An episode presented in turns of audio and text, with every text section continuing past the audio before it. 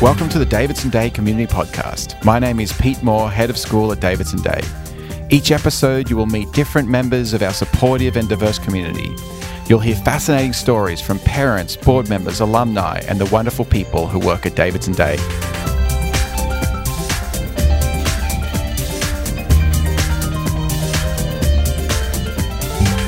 In this episode of the Davidson Day Community Podcast, I have the pleasure of speaking with Bob Hallman.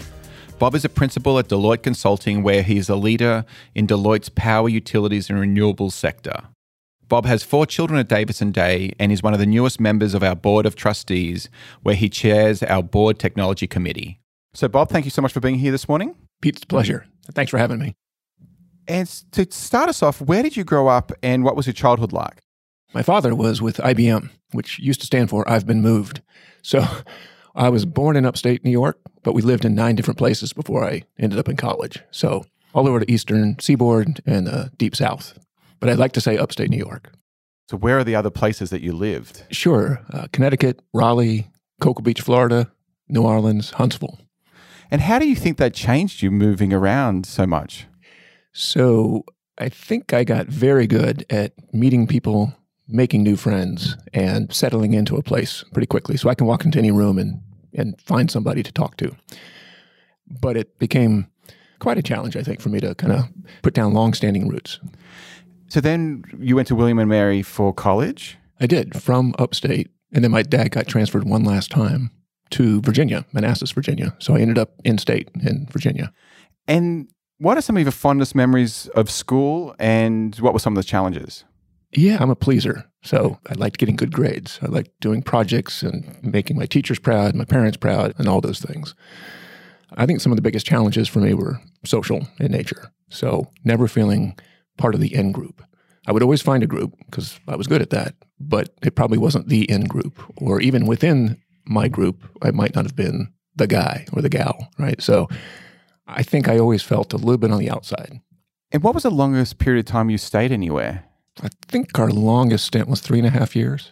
I think high school, junior high and high school, we'll call it, were like a couple of three year stints. And then I ended back in upstate where I had been born for my last two years, which was kind of cool, kind of closing the loop, you know.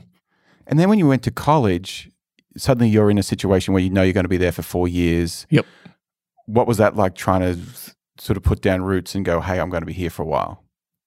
It was subconscious. I think I probably held back a bit. So that said, I jumped right into the whole Greek scene, joined a fraternity. I almost didn't go to William Mary because I thought that was the in crowd. It was too Greek for me. And just happenstance, family friend went there and convinced me to go. So I went, and within weeks, I was a member of that very scene, and you know wore my colors proudly all four years, and, and but never probably allowed myself to be vulnerable with that group and with those guys until after I graduated. And what sort of things did you hold back? Well, I, I think my defense mechanism for feeling vulnerable has always been to kind of fall back on my intelligence, fall back on my smarts, get a little righteous, get up on my, get up on my soapbox, right? So, you know, one of the books I read in college that I then just kind of espoused was Atlas Shrugged. And so, if you know anything about Ayn Rand's philosophy, that was a bit over the top, I think, for a lot of my a lot of my fraternity brothers and and Atlas Shrugged is all about competence. So those that are competent deserve to rule the world. And if you weren't, get out of the way. And I probably kind of wore that on my sleeve too much. Interesting. Yeah. And we have people who attend the school, parents who listen to this, who aren't as familiar with the Greek scene. How do you get involved once you go to college? I think it differs slightly by school. Okay somewhat by fraternity or sorority. And it's definitely different between fraternities and sororities. How it was for me was I got invited to what they used to call a smoker or a rush party. Mm-hmm. And it was simply inviting freshman guys and girls to meet the fraternity brothers. And it was more of an excuse to party, really, for both sides, right? But it was a means by which people got to know you and you them. And again, I was not going to join the system, but my family friend was a member of this fraternity and he didn't strike me as a Greek guy. And he says, just come by the party. He really had to just almost drag me out of my room. And I was hooked, right? You go to all the several different fraternities and kind of get to know them and decide where you'd like to join. And at certain points, you'll express interest. They'll start expressing some interest, and then they'll extend you invitations to join. So I ended up joining the fraternity he was a member of. And then you go through some rites of passage and things. Not nothing like you hear about or see mm-hmm. in the mm-hmm. movies, but ours was community service oriented. And are you still friends with those people today? Oh yeah, golf with them every year. Go to homecoming. So William and Mary people return every year, regardless of you know whether it's a milestone year or your tenth or your twentieth people go every year. There's a group of guys that has just rallied my class and those around that class for golf two, three times a year. And those guys are thick as thieves. And again, I'm not quite on the inside of that group, but I join them from time to time. What was the first job you ever had?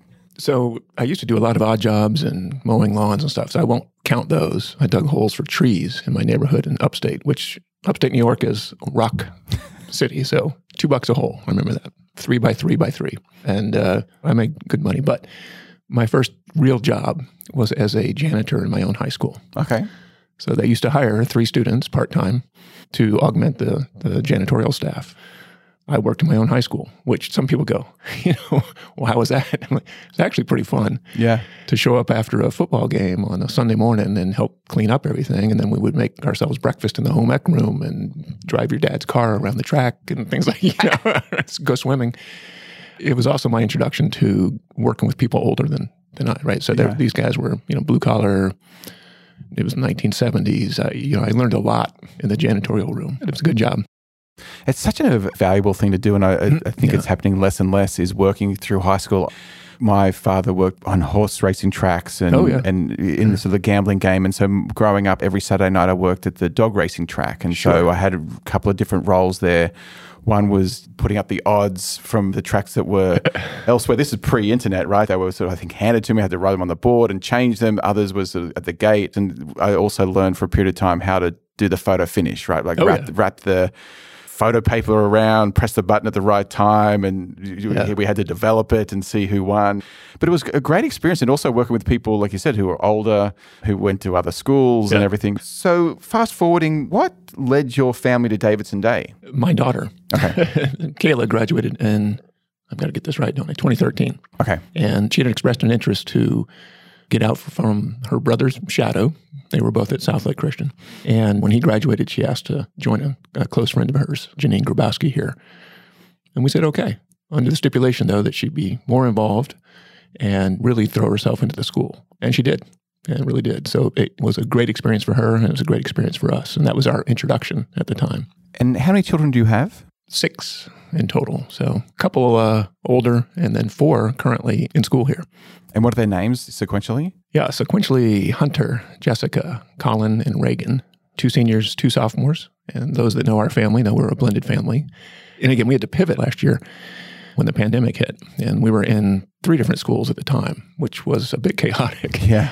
Reagan was the only one that was at, at Davidson Day. And, and, and, the way that the school handled the situation was attractive to the other three and to us. And, and we put some long thought into it and, you know, a lot of people to be consulted and, and all of the parents involved in the decision and, and all the kids. So it was a bit of a navigation, but I think, I think we ended up in the right place and they seem to be thriving.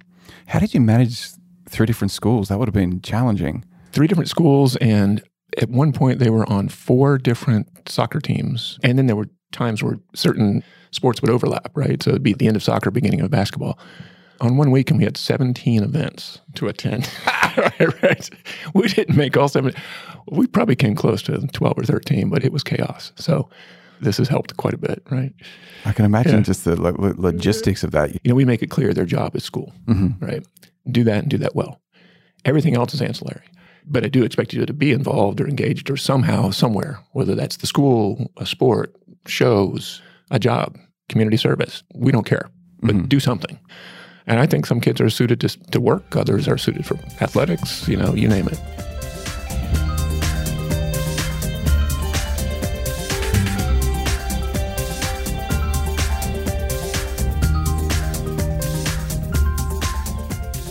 Appreciate you accepting the offer to serve on the board.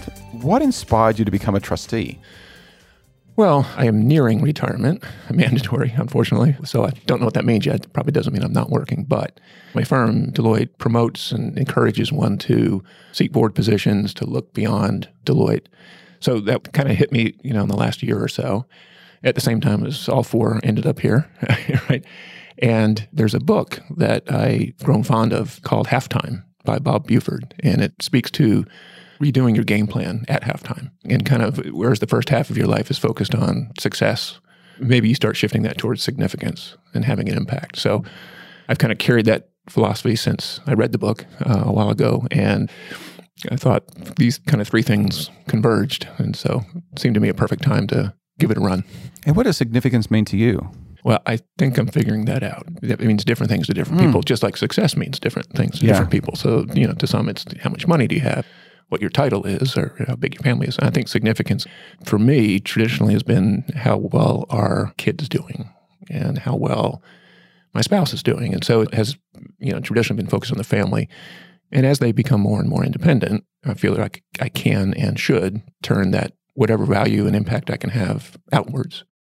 It's interesting to think about what significance means because often you've got a busy job, you know, your family, kids. Mm-hmm. Often it just feels like getting through the day, right? Making That's sure right. everyone needs to be where they need to be, that you're doing everything you need to do at work. For me, staying in touch with my family who's in Australia, remembering people's birthdays on the right day because of the right. time difference and sort of zooming out a little bit to think what does significance yeah. mean yeah it's an important thing to do the book's called halftime something about changing your game plan from success to significance good coaches can do that they can yeah. shift the momentum over halftime right it spoke to me as a at the time uh, i think i read it when i was 45 or nearing 50 right mm-hmm. and you start to feel this nagging like all right all this stuff i have and all these things have done great but it doesn't mean as much to me, right? And his point being, halftime can be truly halftime, 20 minutes or 10 minutes for our soccer team, right? It can take years for others, a period of time where you reconsider what, what you mean. It is a faith based book. So, this gentleman, and uh, the final theme was don't make the mistake that many do of assuming that what, what made you successful can't allow you to be significant. So, don't just toss everything and have a true midlife crisis. So he was a successful, if I recall right, he would take over distressed cable TV companies. So he was kind of a turnaround artist, mm-hmm. if you will, right? And as he found more and more faith, he began helping troubled Catholic parishes turn themselves around from a business perspective. And that became his calling of sorts. So it was like taking one set of skills and just reapplying it in a different way that had, you know, more significance. Jumping back again a, a, little bit is you mentioned that you have mandatory retirement. Can you talk a little bit about that? Yeah, yeah. So I'm a, a, partner in the firm. Most partnerships have some stipulation around mandatory retirement, and, mm-hmm. and, for a couple different reasons. One, they they need to kind of return the shares or the units or the partner shares back to the pool for the younger partners to mm-hmm. to get. But they also don't want a let's call it a, a jaded, old, tired audit partner sitting on top of an audit make a mistake. So I, you know, most of the firms have this mandatory retirement requirement. Ours happens to be at 62. Okay. Right? So that's facing us. You mentioned you're a principal mm-hmm. at Deloitte. What was the path that led you to this point in your career? Yeah, so I in high school was drawn to computer science and, and, and logic and, and that kind of thing. So I ended up majoring in that. William & Mary's at the time focus within that department was go do more computer science, go get your master's, then go PhD or go work at NASA right down the road.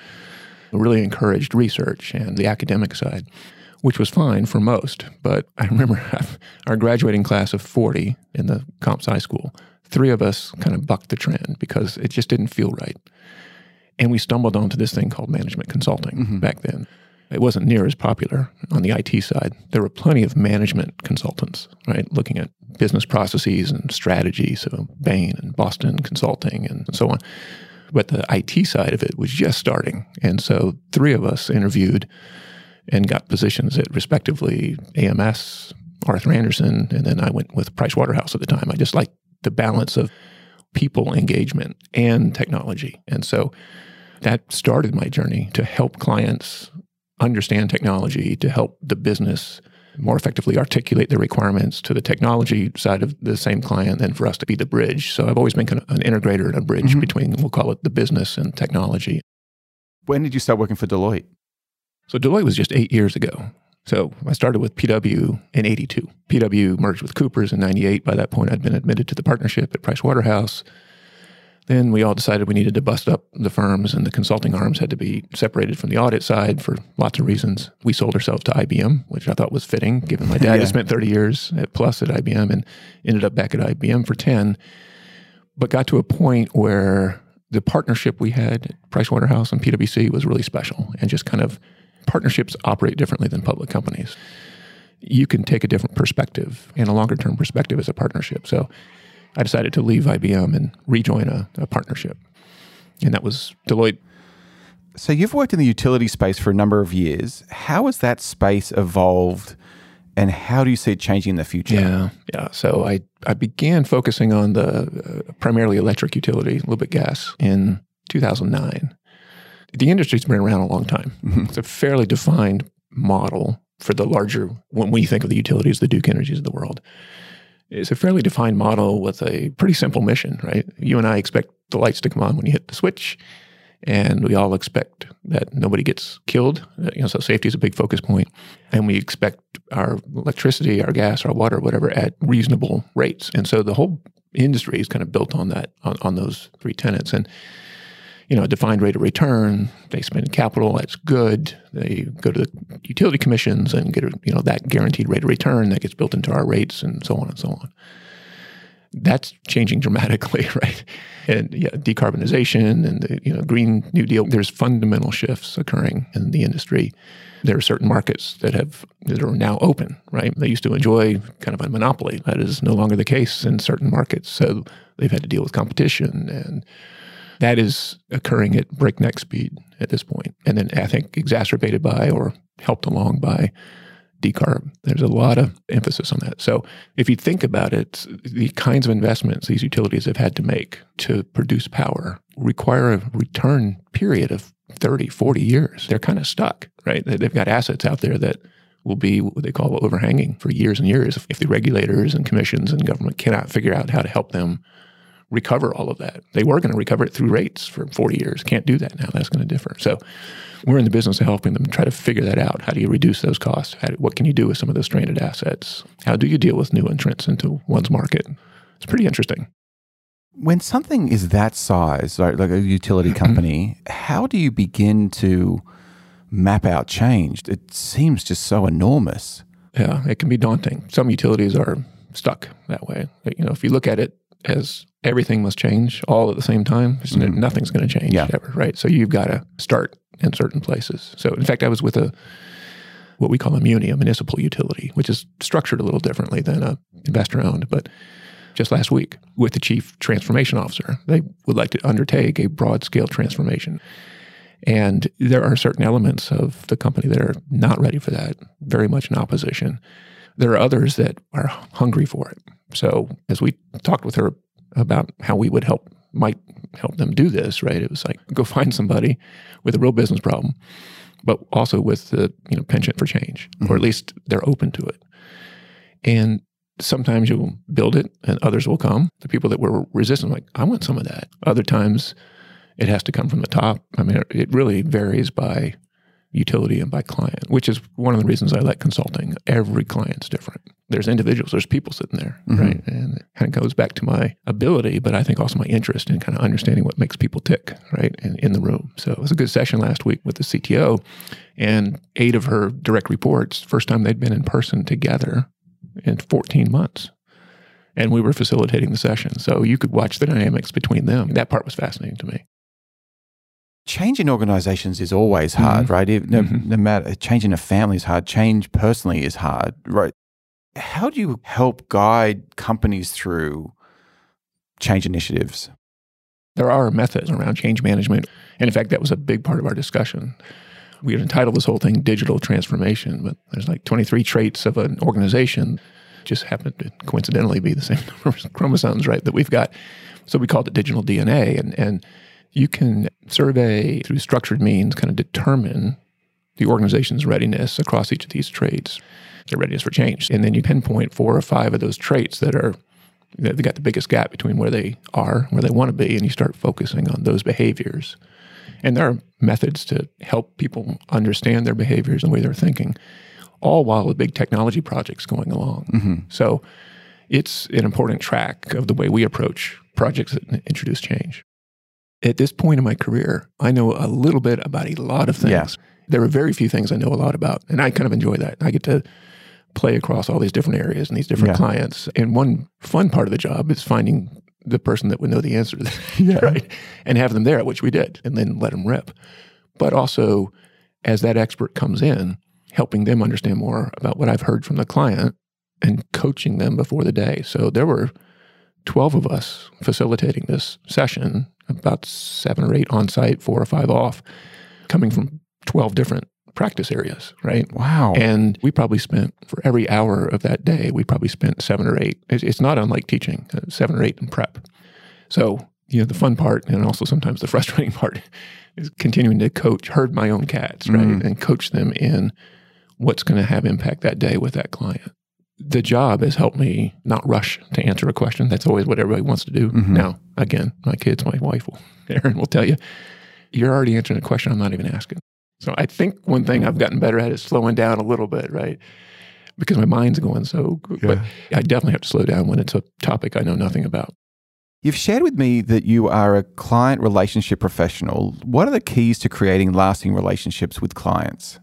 A couple themes i think one is to be personally curious understanding the person you know not just the function and the business and you know what's your technical problem you're trying to solve and really trying to get behind what are you trying to make happen i think is critical to establishing a relationship.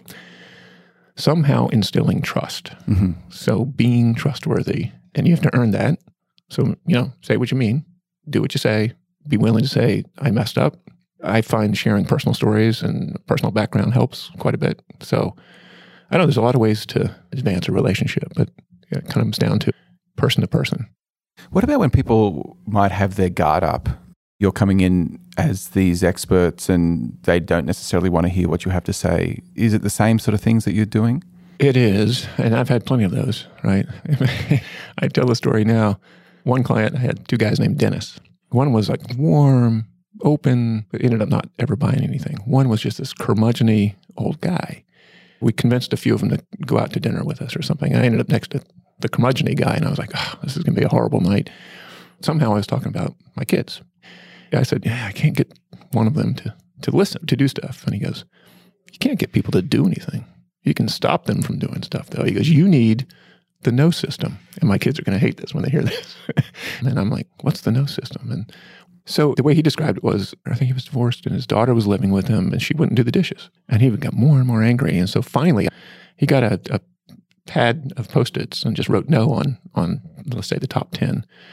And the next night, you know, she gets, gets stands up from dinner. and He goes, "Hey, you need to do your dishes," and she starts to walk away, and she said no or something like that. And he just walks up calmly before she leaves the room and takes this post-it pad, bam, bam, bam, just nails it right into the drywall, and then he puts up another empty nail next to it, bam, bam. She's looking at him like, "What are you doing?" And he just takes the top no and put it over on the empty nail and sat back down. Next night, same thing. And about a week later, you know, now things are warm and fuzzy. And she goes, Hey, I, I, I'm going to go to the mall. And he goes, Actually, I'm going to use one of my noes. And he goes to the empty nail. You can't have the car. And he's catching her at a moment when the relationship is warm, right? There's no uh-huh. tension as opposed to after dinner when there's been tension every night. Yeah. She goes, That's not fair. It has nothing to do with, he goes, With what? She goes, My dishes. right. And he goes, Doesn't have to. That was the only time he moved the post it.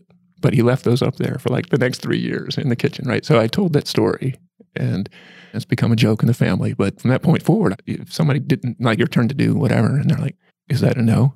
when you realize again that you can't make them do something, Yeah. then stop. Maybe don't stop trying, but do make it clear to them that there are consequences. May not happen on, on the spot, Yeah. and it may not be totally related, but there will be consequences.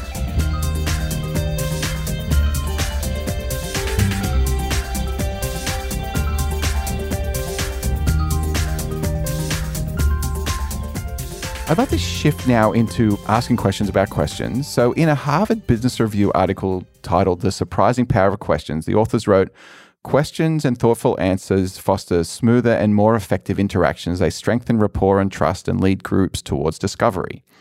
As a consultant, how do you leverage questions to help your clients? Asking questions instills trust. They understand that you have an interest in something they have to say if you give them space to answer. Mm-hmm. And I also think if you ask questions that make it clear you've heard the prior questions or the prior statements, they kind of keep tying things back to something they said or somebody else said. Again, it shows you're listening. There's a lot of value and a lot of impact in that. Because I think a lot of people feel like they are not heard. Mm-hmm. Just the process of asking questions by itself, particularly if you just are thoughtful about it and as quick as I am in to jump and you know answer something, I, I do think I kind of pace myself depending on the on the conversation. When you demonstrate true empathy and curiosity, it starts to open things up. And then not being afraid to tell a story about yourself, tie it back to something personal. And the more you show of yourself, man, they will open up quick. And how did you develop that skill? Was it something that you were deliberately taught as you became a consultant? No, I, I think I told you early on as an outcome, I think, of all the moving. So my ability to meet people is pretty high. My openness, though, to being having warm relationships, that was probably pretty low, Mm. right? Just because I didn't want to get hurt. Because why Yeah. make a friend if you're going to be moving away in six months? So you, you only let yourself get so close. So fast forward, took that all the way through college. Probably got a little better, a little more open, but no, I was moving on to a job, and then started my career. And I remember one of my first projects. I was in a special IT boot camp at Price Waterhouse. Twenty-five of us, handpicked, like one from each major office across the country. So I was the one from Washington D.C. And we became fast friends. Six months we were in training together. 22 of them ended up on the same project in Juneau, Alaska, for the state of Alaska. My project was Puerto Rico. I was jealous. Get this, because I was not with my 22 friends. Yeah. They were jealous because they were in Juneau, Alaska, Yeah. and I was in a condo on the beach. And in fact, it got so bad, I got close to being homesick. I had a, I would call it an emotional breakdown mm. in Puerto Rico. Thankfully, the project ended prematurely and I went home. But I realized that I needed closer friends than I'd ever allowed. And so I, it shifted something in me. And I, I, I won't say overnight, but I, I think I became a much better listener, a much better friend. It opened up something in me that I think had always been there, but I'd always had that protective wall, right? And I remember talking to my folks about it at the time. I was like, that was a big shift for me when I got back. I'm not going to take things for granted. I'm not going to take friends for granted. I'm not going to get up on my high horse, even if I know I'm right. right? I might do that a different way. And there was a noticeable change, I think, in my friendships that were, you know, existing and new. A noticeable change at work. It was a defining moment for me. And you're about 23, 24, I'm guessing? I was like 23. That's an amazing insight to have at that Yeah. age. I once read that a quote that said, "What gives travel its value is fear, right? because things are so different. Like you're out of your comfort zone." I moved to England when I was 18, and uh, it was early 90s, and no internet. You know, long way from family, friends, and it's a 24-hour flight to the UK. Like you feel like you're on a different planet, and it's incredible when I think back on it how much it shifted the way I thought about things because I was away from my family, I was away from my friends, I was away from anything that I'd, I'd sort of ever known before. I've been talking to my eldest daughter, she's an Australian citizen, about potentially going to Australia for college, right? Mm. One that's cheaper, mm-hmm. but you have family there. I mean, it's she's only Yeah. 11, but but also just to put her in that environment where you're a, a long way from everything that you know because it was so impactful for me. It's interesting hearing your story. It's it's felt similar in terms of like you're away from your friends, you're sort of by yourself, even though the, it was beautiful where you were. It creates a clarity. Like if you'd gone to Juneau with all your friends, you probably wouldn't have had that I don't think so. experience. Yeah, Right, right. It really seemed to have shaped who you were, who you are now, and and, and going forward. on, on a personal level. Yeah. It really did. Right. The value of travel is fear. That's interesting.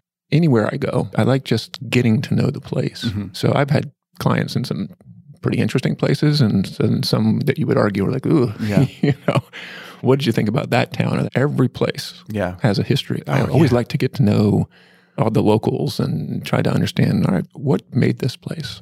sometimes it's really challenging like when you go to a new city or a new town or you're spending time in another country and you're sort of like bumbling around but sometimes you see very clearly how great it is that you're every day and the Uh, life yeah. that you're living and You do learn to appreciate yeah some degree of normalcy and you know kind of the sameness Yeah. of, of being home, right? Yeah. And so people take for granted. I just long sometimes to not travel. Yeah. right? Uh, after doing it for decades, right? Yeah.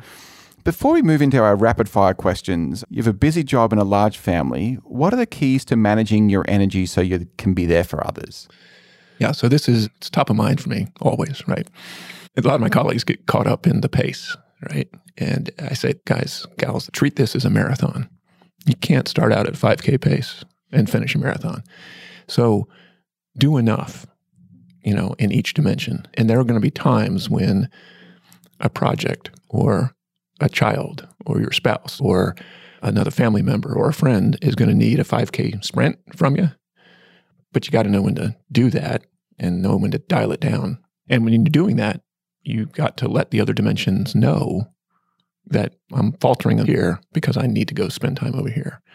To the extent you can recognize when that's happening and, and, and understand what those different dimensions are, and then do that effectively, I see far too many over focus on one thing for too long. And sometimes that's necessary. You got a family member with a long term illness. I mean, I, you just can't get around that, right? But far too often I've seen colleagues just flame out at work, or they do great at work, but as a result, their family falls apart or their health. Sometimes it can feel like you have to be everything to everyone at all Yeah. times. Yeah. How have you done that where you've said, hey, I'm struggling in this area? Uh, my wife Erin would say I don't do that well, and she'd be spot on. I'm a work in progress that way. Let me put it Yeah. that way. I think our general work culture allows this more. So I think we want to hear when people need help, right? Yeah. So I've been able to, at least at work, say, hey, I've got a thing. And I will say, as my kids became more active when they were younger, I was traveling every week and I said, I'm going to coach my son's basketball team. Mm-hmm. And that required me to be home certain nights early or not travel certain weeks. Now, at that point in time, I was already a partner Mm-hmm. or a principal in the firm. It's a little easier when you're the boss, but there are a lot of demands on someone's time, regardless of what level you're at. So I've been fortunate to have in my career when I was younger, good managers, good leaders that it wasn't about when you were in the office, like, hey, here's the goal, here's what's got to be done by a certain time. And then they kind of let you do it Mm-hmm. and trust that I would stick my hand up for help when I needed it. And I've always carried that forward as well. I'm not, I'm not going to make you be in the office nine to five or this weekend. You know, it's up to you. I mean, I would encourage you not to because of the marathon, right? Work smart, don't work a lot. All that to say, you, you got to recognize it and then just be willing to say, I can't do all this, or I probably could do it all, but if I keep doing it all, my head's going to explode at the Yeah. age of at, at too young an age. No, I appreciate you being so honest about it. it. It is something that I struggle with. I feel I'm very good. I try to be at the people I manage is say if they need time for themselves, if they have a family situation, like yeah, whatever you need to do, like take care of yourself. Mm-hmm. If you need to be at your house for a closing, or if your kid's not well, like take time, care for yourself.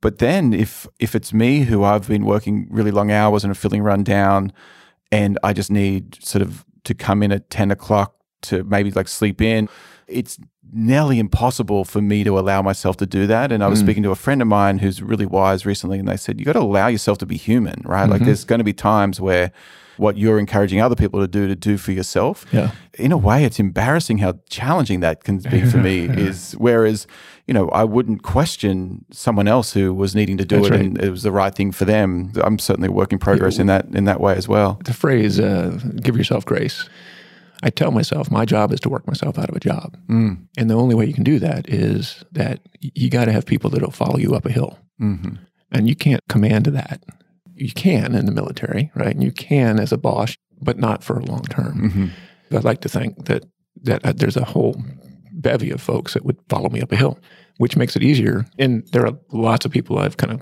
pulled along the, with me and i'm saying your job is to work yourself out of a job Yeah. so focus on the next level down. Yeah. Right? And that person needs to focus on the next level down. Don't be afraid to work yourself out of a job. Mm-hmm. Right? You're not losing control. You're actually creating more leverage.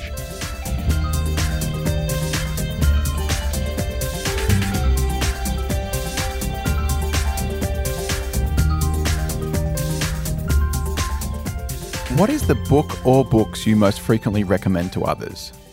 Definitely the one I mentioned, Halftime Mm-hmm. by Bob Buford. And what are some things you love doing in your free time? I do like to work out. I'm not a nut about it. I like to cycle, I like to run when my injuries allow me to. Erin's got me picking up tennis. I like to dabble at golf, so I'm active that way. I don't have a hobby per se. I like tinkering projects around the house. One of our jokes in the house, I love going to the dump. I love it. Get I don't know. stuff. Yeah, I love going to Ace Hardware. You know, Yeah. and I'm like, oh, yeah. you do you. That's funny. Right. Yeah. Uh, if you could learn a new skill, what would it be and why? I've always wanted to play the guitar. Hmm. First of all, I love anything acoustic. I like that kind of music.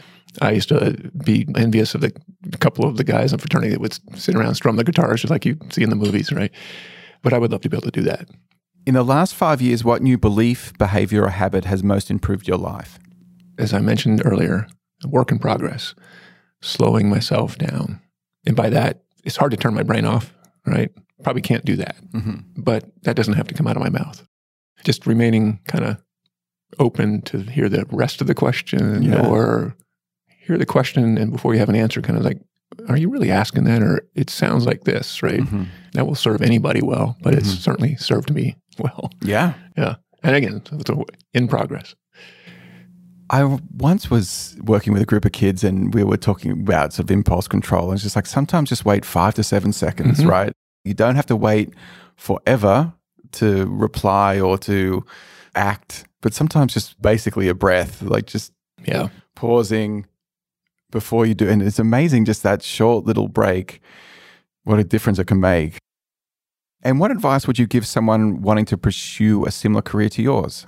You know, the people skills far outstrip your technical skills. For me, it's been more one's ability to empathize, ask good questions, listen, understand that people are different, have strengths in different ways. So there's people with high IQs, and there's people with high emotional quotients. You go down the Yeah. list, right? And so try to understand people that way. That'll help you in any any Yeah. profession, but certainly in one where you are viewed as a trusted advisor and you're solving their problems. I mean, in the consulting industry, that's paramount, I Yeah. think, to to being an effective advisor. And last one, what inspires you? One of the things that inspires me to see what people do for their children, to see that the extent to which one sets aside your own desires temporarily, right? I think watching those that model great behavior for their kids inspires me. Knowing how challenging and rewarding having a child or four or six can be. Looking around and watching all our parents here and what they do to me is is very inspirational. I've always had a soft spot for kids, I guess. Well, Bob, thanks so much for your time today. It's been a real pleasure. I really appreciate you carving out so much time to, to have a talk with me today. Thank you so thanks, much. Thanks, thanks for the interest. Thanks for the time, as always. You've been listening to the Davidson Day School Community Podcast, which is hosted by Pete Moore, head of school at Davidson Day. The podcast is recorded on campus in the heart of the Lake Norman area. If you have any comments or questions, we'd love to hear them. Email your thoughts to podcasts at davidsonday.org. That's podcasts at davidsonday.org.